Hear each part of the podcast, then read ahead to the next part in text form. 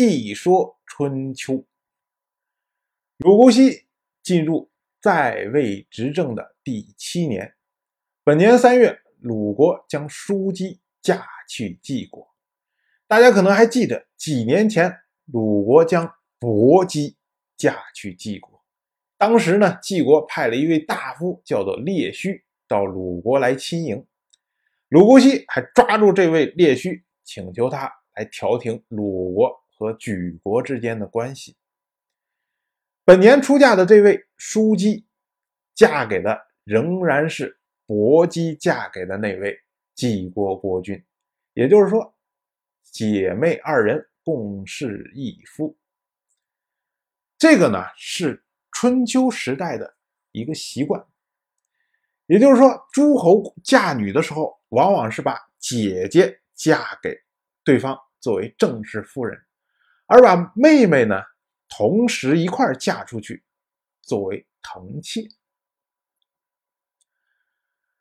如果没有妹妹的时候呢，也会请求邻近的，然后跟两国关系都比较友好的国家，由他们送出来国君的女儿作为藤妾。这个事情呢，在我们今天看来，稍稍有点奇怪。两姐妹共侍一夫，这个说起来还好。因为当时是一夫多妻嘛，可是姐姐嫁去了，做了正式夫人；妹妹嫁去了，做藤妾。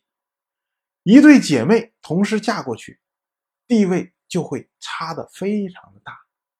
可是为什么还一定要把姐妹都这样嫁过去呢？这个呢，是因为春秋时代的人的寿命相对来说比较短，尤其是这些。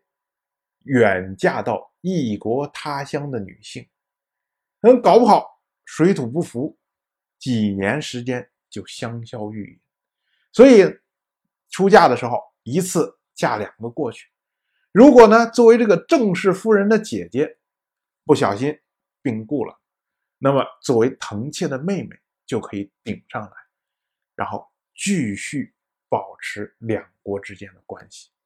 实际上，像。伯姬、叔姬这对姐妹就是这样，在伯姬死掉之后，然后叔姬后来就作为正室，继续维持晋国和鲁国之间的关系。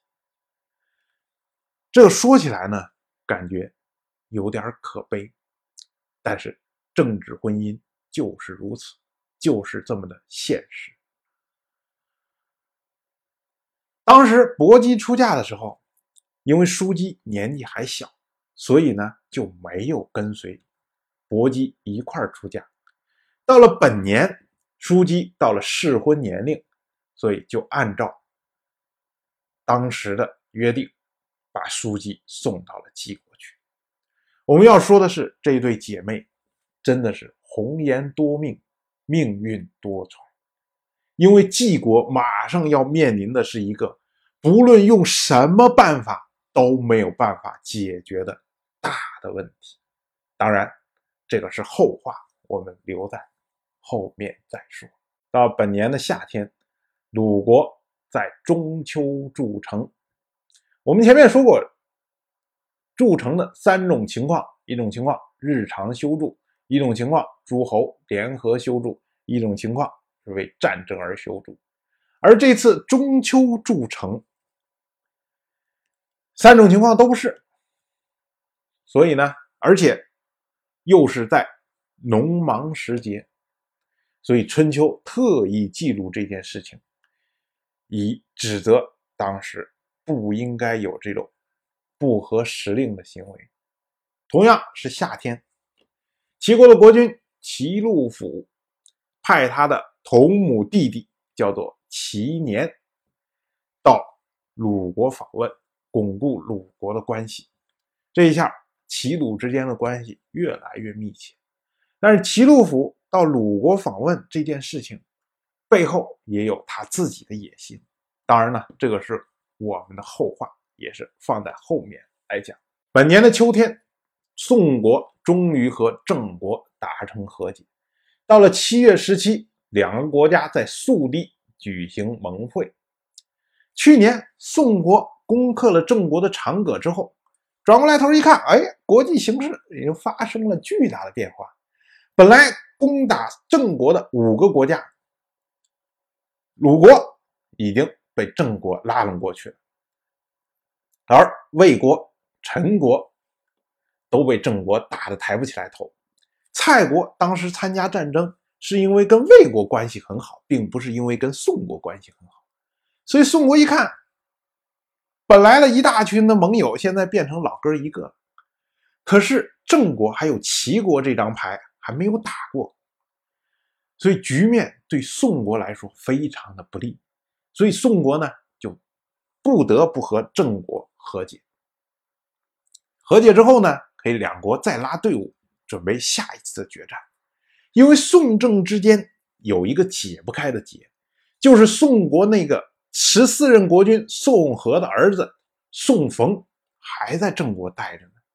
宋冯是宋国国君地位最有力的竞争者，即使郑武生不想利用他来搞乱宋国，宋冯还有可能鼓动郑武生去帮他夺宋国的位置。所以你想，宋仪能善罢甘休吗？所以这次的和解只是下一次大决战的开始。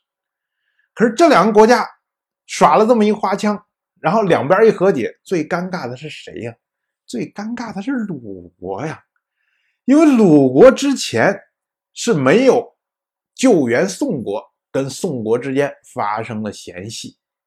后来呢，又跟宋国的敌国郑国之间达成和解，所以本来的时候，鲁国可以依仗于宋郑之间的矛盾，坐山观虎斗，然后我等着你两边都来拉拢我。